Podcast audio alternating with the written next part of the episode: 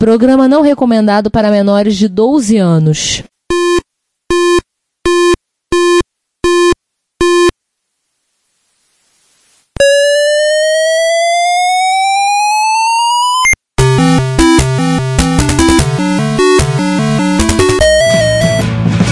We bought it to help with your homework.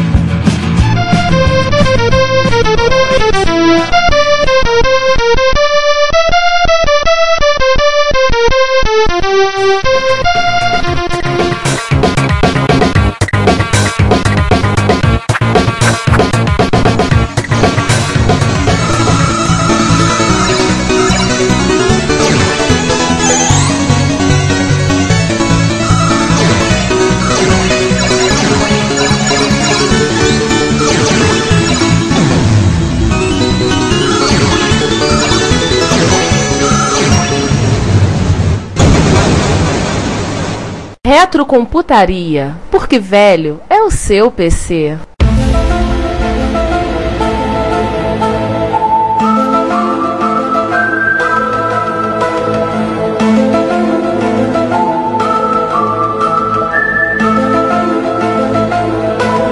Arquitetura paranormal.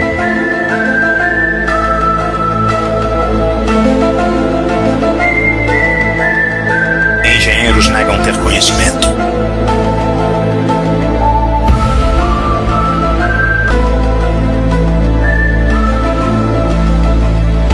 A verdade está no eBay.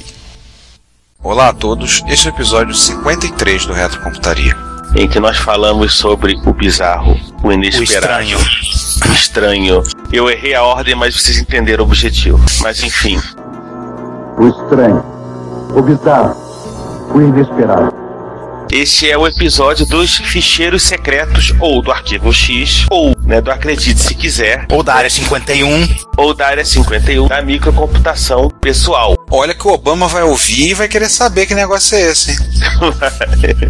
Aliás, um abraço pro Obama. Vamos, ó, tamo junto. Esse aqui é o episódio que é da paz e do bem. Mas enfim, esse episódio sobre os protótipos secretos, ou não tão secretos, ou quase públicos, das nossas fabricantes de computadores. Salve, salve, um abraço pra todas elas, onde quer que elas estejam. As vivas e as mortas, né? Exatamente. E as zumbis, na verdade, elas não estão mortas, elas foram pra casa.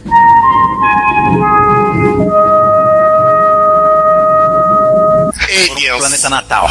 O foco tá nos Estados Unidos porque é onde a rapaziada menos consegue guardar segredo. E é onde lá que está a Área 51. A Área 51 tá lá, então tudo junto. Mas vamos falar de outros países do mundo, de outros lugares do mundo. Vamos ter um episódio sobre essas outras coisas do universo. Oh, yeah. Vamos lá, né? Afinal de contas, vamos para outras partes do mundo, porque tem dois triângulos da Bermuda no mundo. Um na Bermuda e o Triângulo do Diabo lá no Japão. Ai, caramba! Olha os spoilers aí. E essa mesa não está completa porque o informante que nos entregou a pauta Top Secret infelizmente foi eliminado pelos agentes do Cabal, né? Nós não sabemos onde ele se encontra, então esperamos que ele esteja bem, seja lá onde for. E nesta mesa, hoje apenas com 4 integrantes, estamos eu, Juan Carlos Castro. Eu, Ricardo Pinheiro. Eu, César Cardoso. E eu, João Cláudio Fidelis. Então, vamos lá, interessa? Vamos, nós temos alguns casos para observar nos nossos ficheiros secretos. Para quem não entendeu como é que os ficheiros secretos era o nome que a série tinha do Arquivo X em Portugal. Aliás, um abraço pro Mulder e pro Scully, seja lá onde for que eles estejam, né? E bem, deixa eu tirar o lacre aqui do documento secreto. Ah, a primeira página é sobre Atari? Pois é, né? Atari era boa nesse negócio, né? Porque a Atari vai reaparecer algumas vezes. Ela era prolífica em coisas que eram pra acontecer e não aconteceram e não sabe direito o que era pra acontecer. Relembrando aos amigos que estão com memória um pouquinho mais curto, então, a gente falou de Atari há algum tempo, já esqueceu. Houve uma época que a Atari acreditou que ia vender não apenas o Atari 2600, mas também os micros de 8 bits pelo resto da vida. Tipo, 40 anos ia estar aqui em 2015 vendendo Atari 2600 e Atari 400, 800.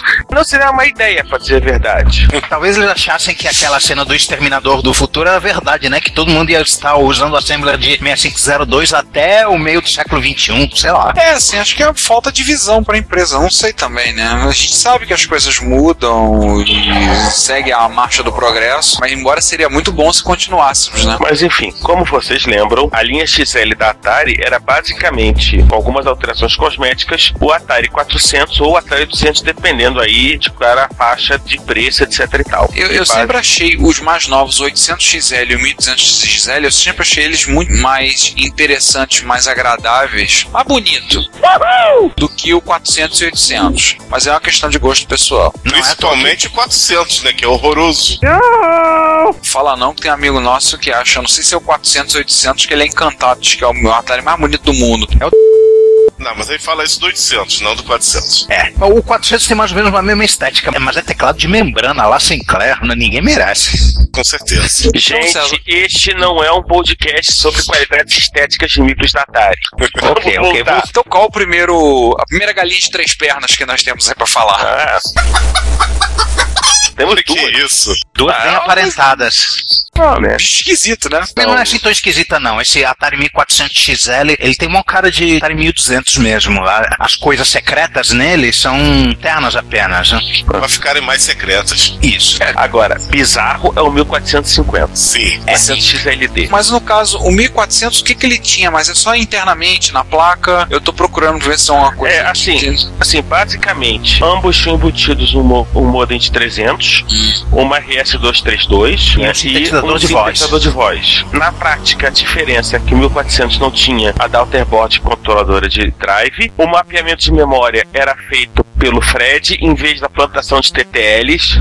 Ah, então tinha um customizado para fazer esse mais processo. Customizado. E no 1450 havia o Carmen, que era o chip responsável pelo Tong, que segundo o nosso informante era uma espécie de autoteste dos dispositivos. Ah, tipo aquele teste que todos os Atari 8-bit fazem com a memória. É, provavelmente isso. Cara, mas o 1450 é bizarro. Assim, pelo jeitão, o nosso informante acredita que os dois eram micros voltados, assim, que seria na verdade mais profissional, os 1400, né, da linha XL, estariam na verdade na parte de cima. O 1450 particularmente era para ser o flagship, né, da nova geração de computadores. Tudo bem, mesmo o 6502, era todo o resto do chipset era o mesmo, etc e tal, mas ambos tinham não apenas o modem, mas uma RS-232, e o 450 tinha um drive de 5 1/4 na frente, praticamente pulando em cima das teclas. Ele não é um teclado destacado, é uma coisa só. É que nem você pegar um gabinete desktop, pegar o seu teclado e colar ele com um super bonder no gabinete. Para dar um exemplo aos nossos amigos, assim, sendo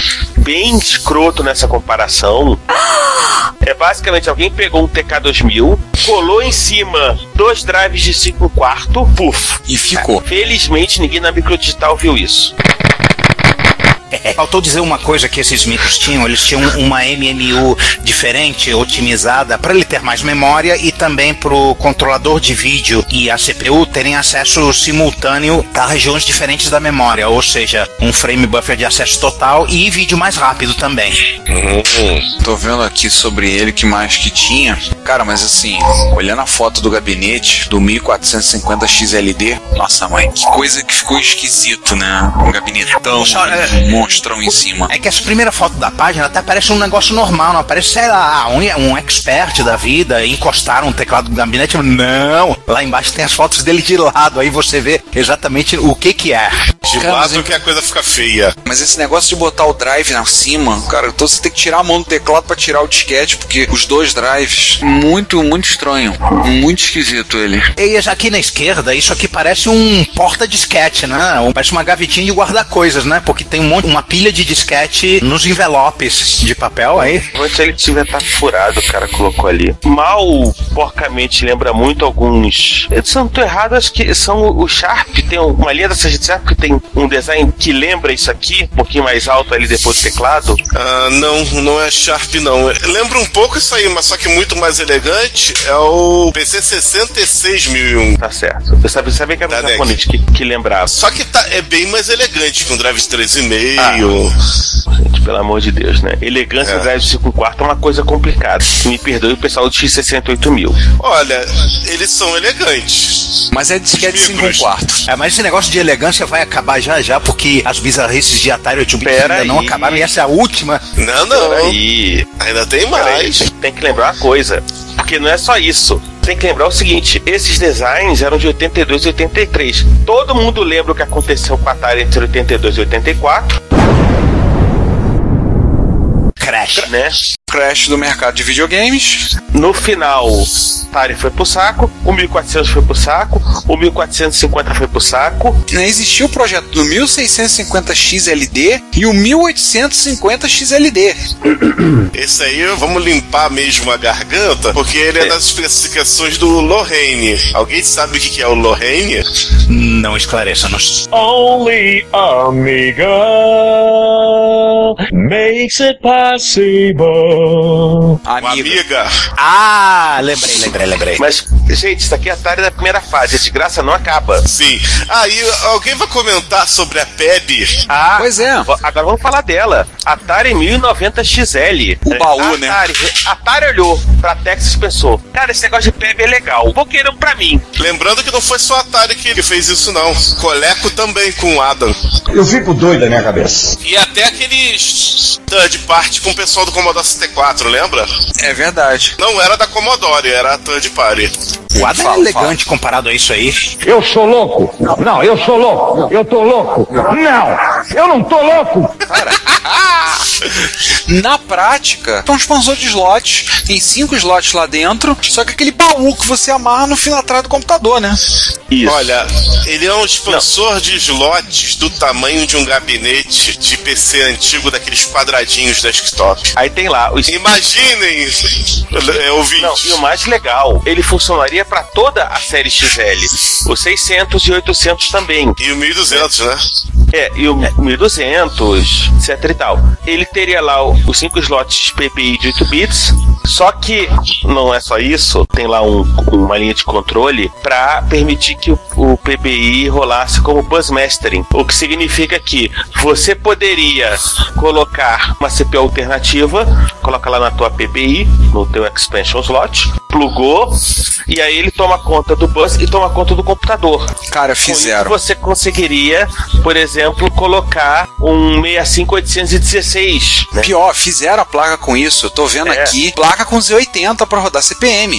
Não, e o pior de tudo, tinha um plano para a placa com 8086. What? Tem as fotos das placas de, pode botar 80 colunas, floco com mais 64K de RAM e a placa com Z80 pra rodar CPM. E na botar 8086, Jesus. Se não gostaram, que se dane. Sim, pra ele rodar coisas do IBM PC. Qual era aquele micro maluco que a gente falou há pouco tempo, que tinha várias CPUs dentro dele? Um do leste europeu? O Alesta? Não, Alesta não. Alesta é só os 80. É outro cara. Não foi no último Repórter Reto que a gente falou disso, mas que já tinha aparecido no Plus há muito tempo? Não, a gente falou de um micro francês. A gente falou de um micro francês, tinha 3 processadores. Ah, tá. Foi um micro francês, agora eu não lembro qual. Era no oeste europeu, não no leste. É. Mas, gente, vamos segurar a onda. E já que falamos de inveja de Texas, vamos aproveitar e falar de Texas. Começa aí, Juan. Você que é nosso Texas boy. Oh my God. Texas Ranger. Texas Ranger. Eu não sou o Chuck Norris, não.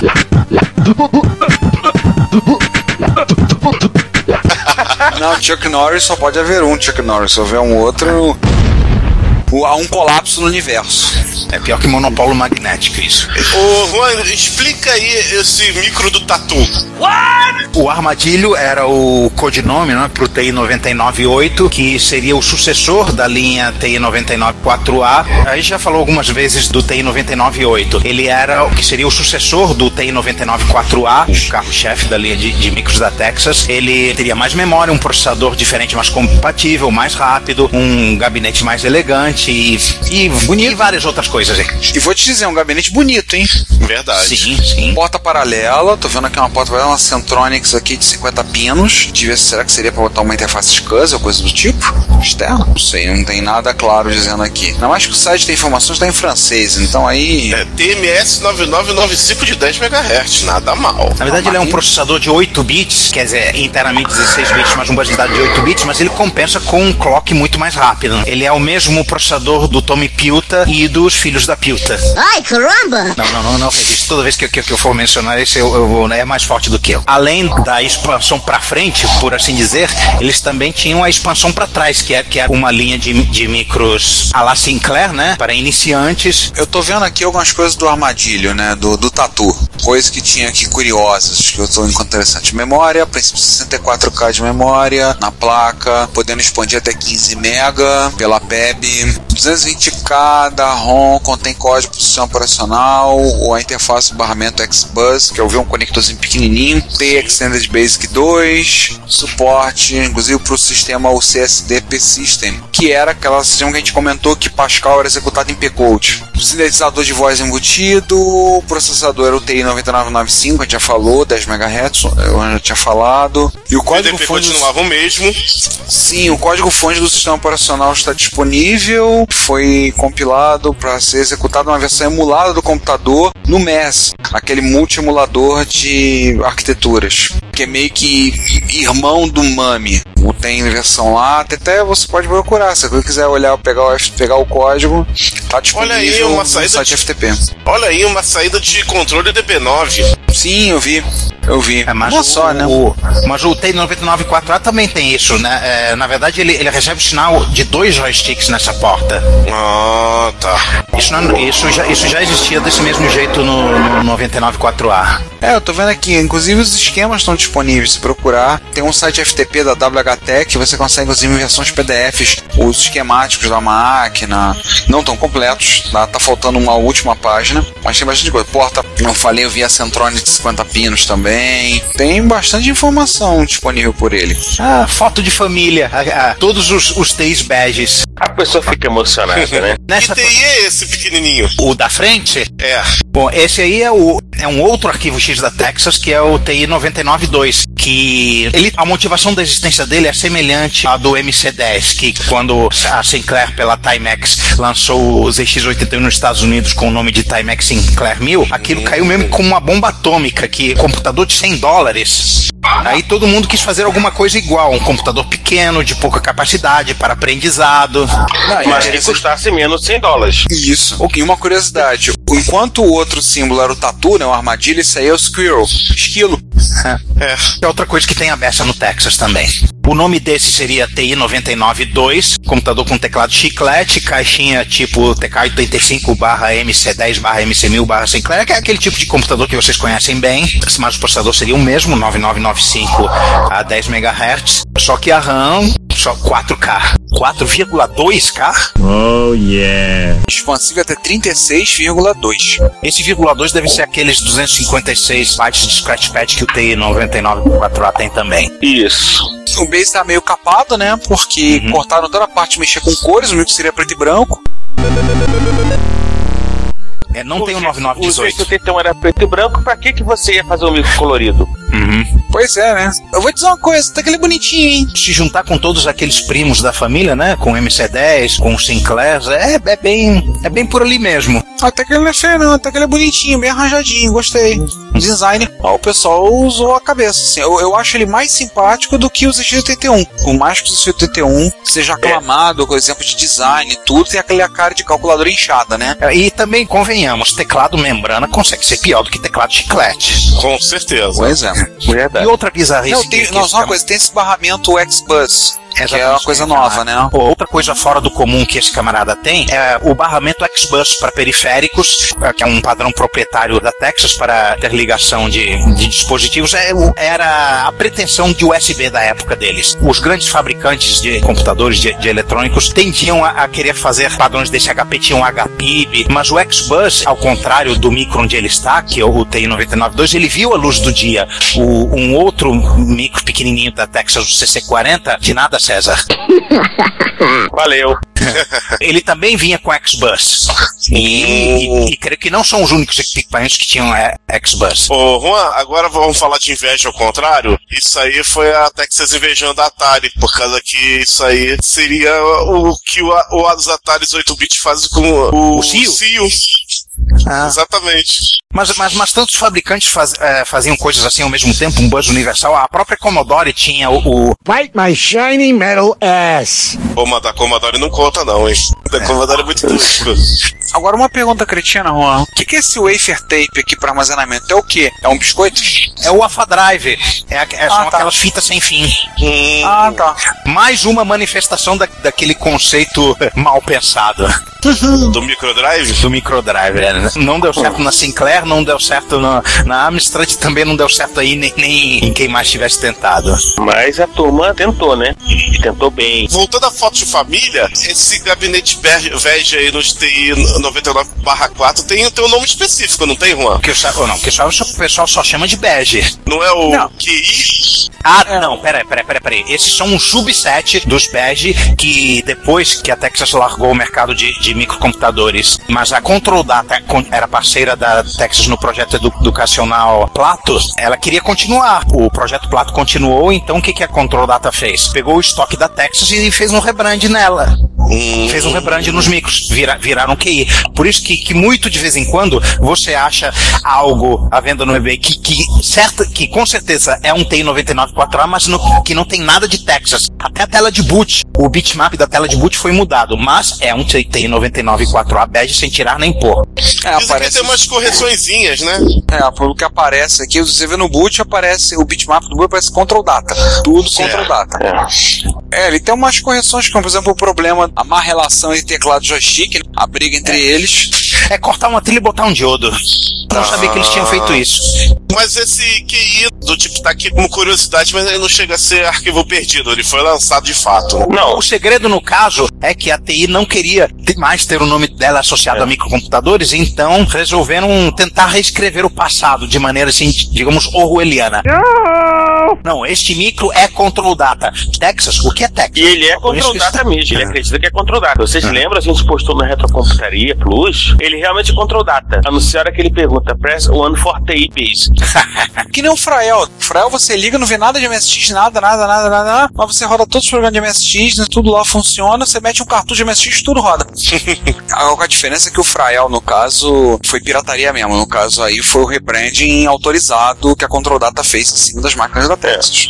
Ele recomendou nem repreende, tipo, toma que o filho é teu. É verdade.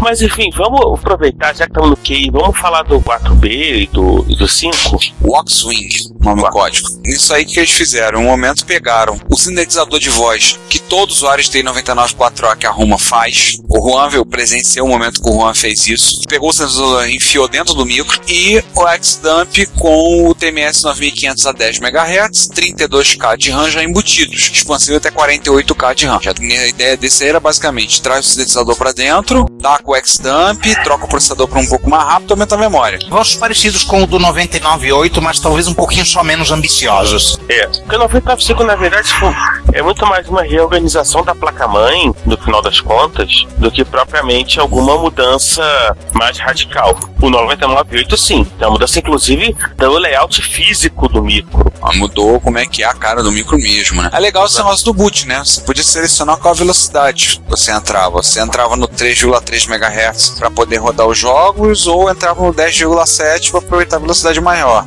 Podia escolher na inicialização. E não tinha botão de turbo, que nem os PC velho, né? Pois é. Mas o 99.8 é aquela história, assim, ele estava sendo desenvolvido até o momento que Jack Tramiel conseguiu cumprir a sua vingança contra a Texas. Vocês lembram disso? Jack Tramiel destruiu uma indústria para ferrar com a Texas, nunca esqueçam disso.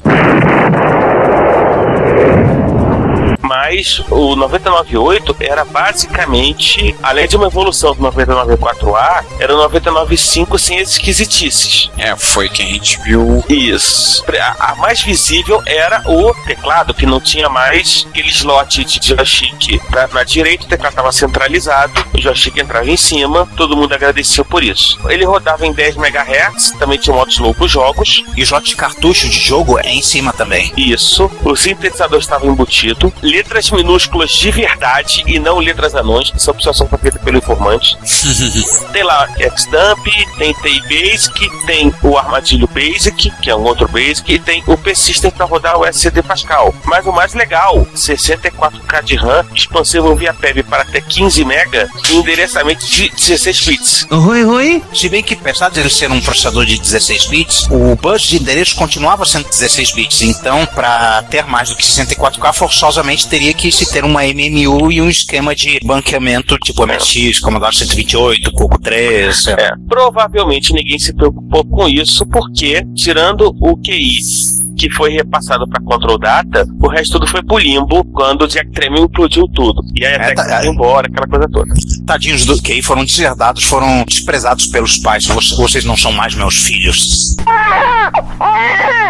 É, o TI 99/8 teve em torno de 150 protótipos foram feitos antes da TI ter pulado do barco e acontecido o que nós já falamos. Mas ele pode ser encontrado a preços astronômicos quando aparece uma venda no eBay. E eu não lembro, já apareceu algum, você já viu? Já. E se não me falha a memória, eu já botei um artigo sobre um leilão dele no Plus. E ele pode ser emulado no MES, né? Emulador irmão do MAME, que é para emulação de computadores. Então, assim, se você tiver curiosidade, hoje em dia é só assim. É um baita de um fantasma que tem que lidar com isso. Achei. Oi? Tá aí o link pro artigo do Plus. Sim, a época, ele saiu a $3.200. Aí sim, fomos surpreendidos novamente. Ou seja, em moeda local, R$ 9.893,34. O mais legal, 36 segundos antes de terminar, estava $2.750. Ou seja, rolou aquele sniper perfeito. Exatamente, foi uma pancadaria assim. Jude Law contra Ed Harris. 17 pessoas disputando 36 lances. Fechou realmente a um preço monstruoso. E o mais legal foi ele colocando Texas Instruments Holy Grail, é o santo grau da Texas. As pessoas ainda têm humor no eBay. Bom, vamos falar de uma outra paixão do Juan então? Pois é, né? O coração é grande, caso, cabem muitas. Vamos abrir o terceiro caso aí? Vamos. Isso. Alguém cata aquele fichário que tá jogado ali no canto? Ô, João. Sim. Arruma aquele fichário ali do caso 3, que tá a zona aquilo ali, ninguém arruma aquele troço. É isso. Aquele com a pasta verde atômico? Isso. Aquele mesmo. Com bordas pretas. Isso. Tamo aí. Nesse momento, eu imagino a gente falando isso, o Daniel Caetano fazendo um S2.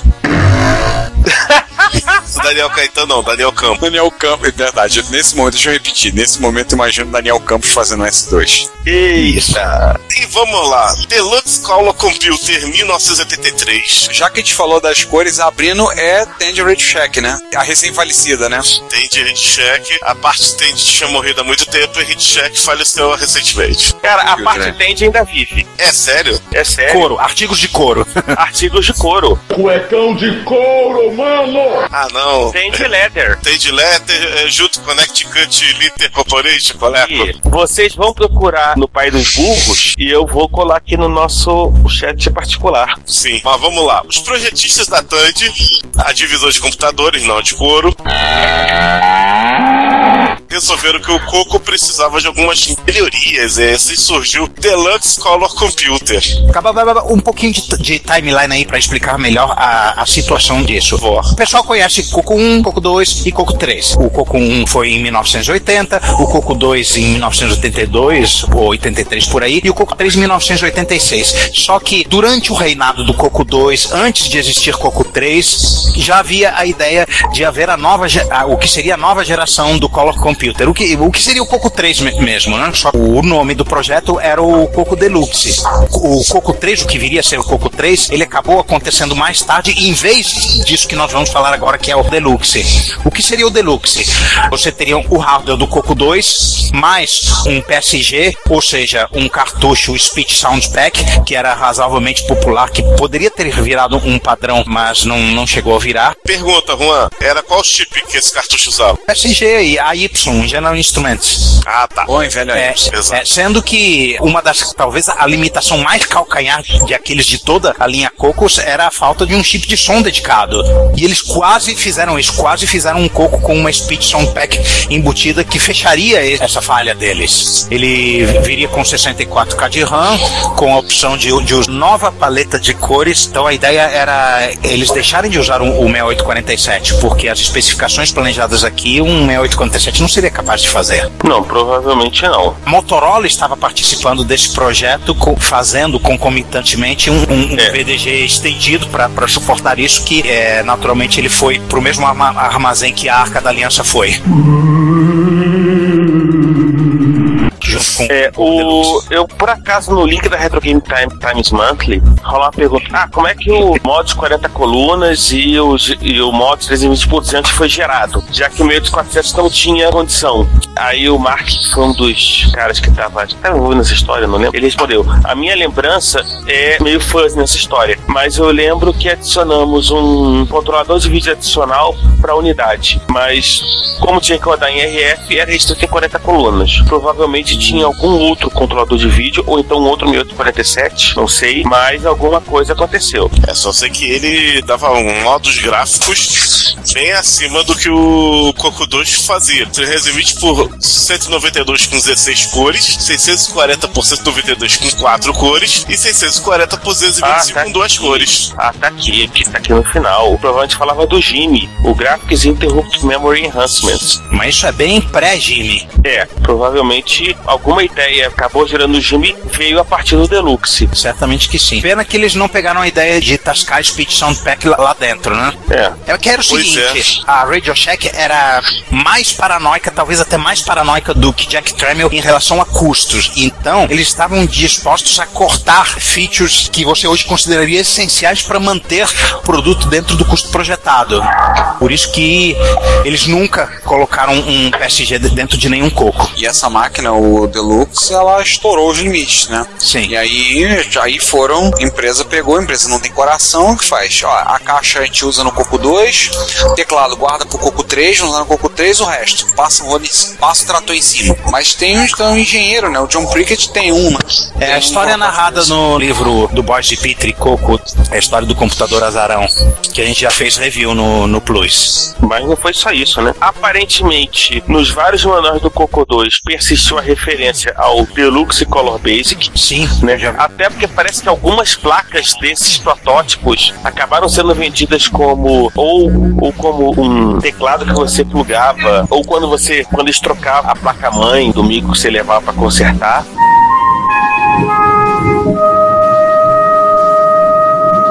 Alô, alô, crianças, tá me ouvindo? Opa! Acaba.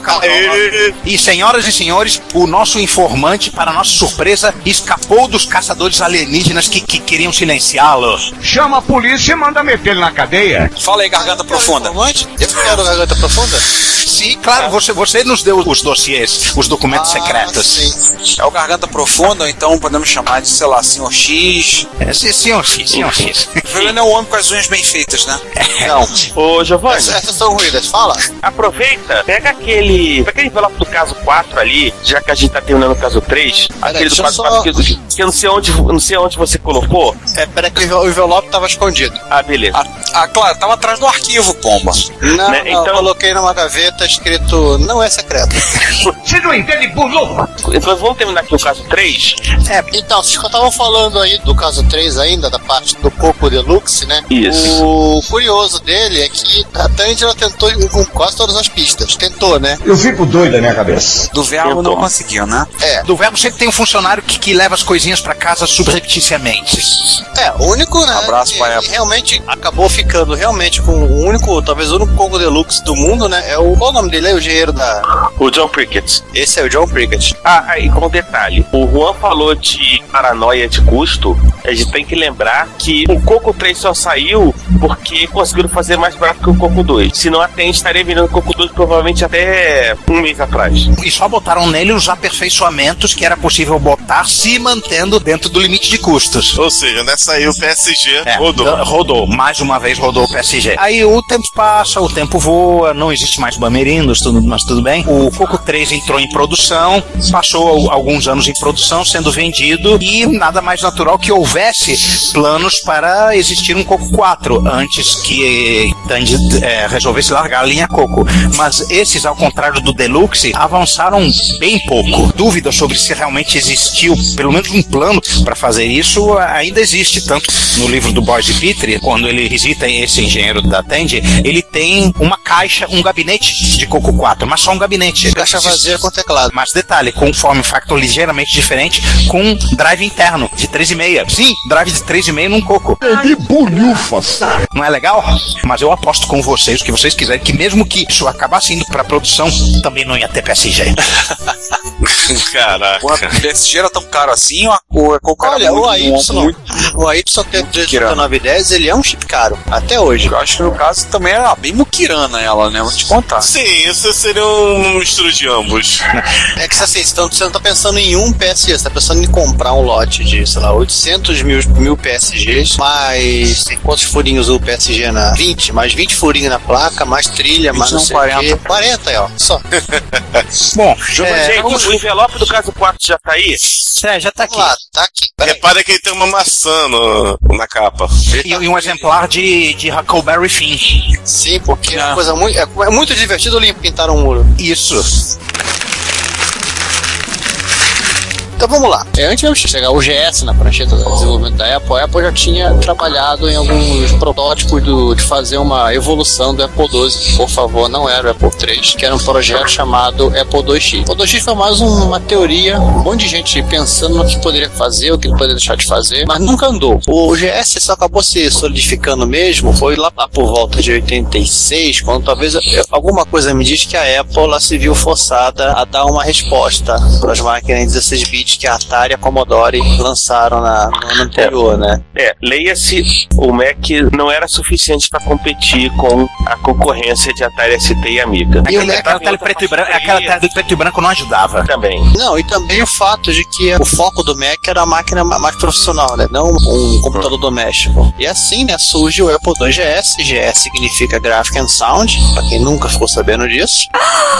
E, vamos lá, assim, resumindo o que ele é o GS, né? Ele é basicamente uma máquina de 16 bits completamente nova, baseada no WTC-65 C816, que pensa que é o Apple II. Esse microprocessador tem um modo de compatibilidade com o 6502, então torna-se fácil fazer o micro, apesar de ter uma arquitetura completamente nova, retrocompatível com a esmagadora maioria dos softwares para Apple II. É, a coisa louca é que assim, não é um conjunto de rádio, né? O GS ele foi ensinado a achar que é um Apple IIe. O que eles fizeram? O 65 C816 ele é compatível com o 65C02, tá, Juan? Não se esqueça disso. Pequena diferença entre o 6502 e o 65C02. Ou seja, é como se fosse um 2C. É, um 2E na realidade. 2E tem... Platinum?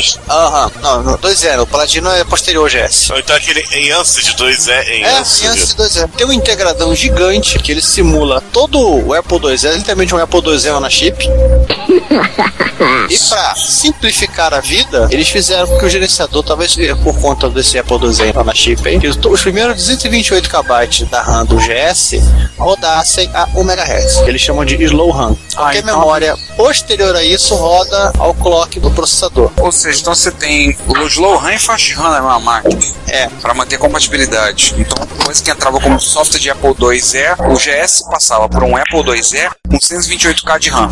Não, até ele conseguia enxergar mais. A diversão era o seguinte, que o básico, que é onde fica a área de vídeo e a área dos dispositivos, né? O teu software continuava tendo os tempos de resposta de um Apple IIe. Assim, ele é um pouco diferente do que acontece no Turbo R, que o R800 ele é um pouco mais rápido que o Z80 em algumas operações. Em algumas operações ele é bem mais rápido.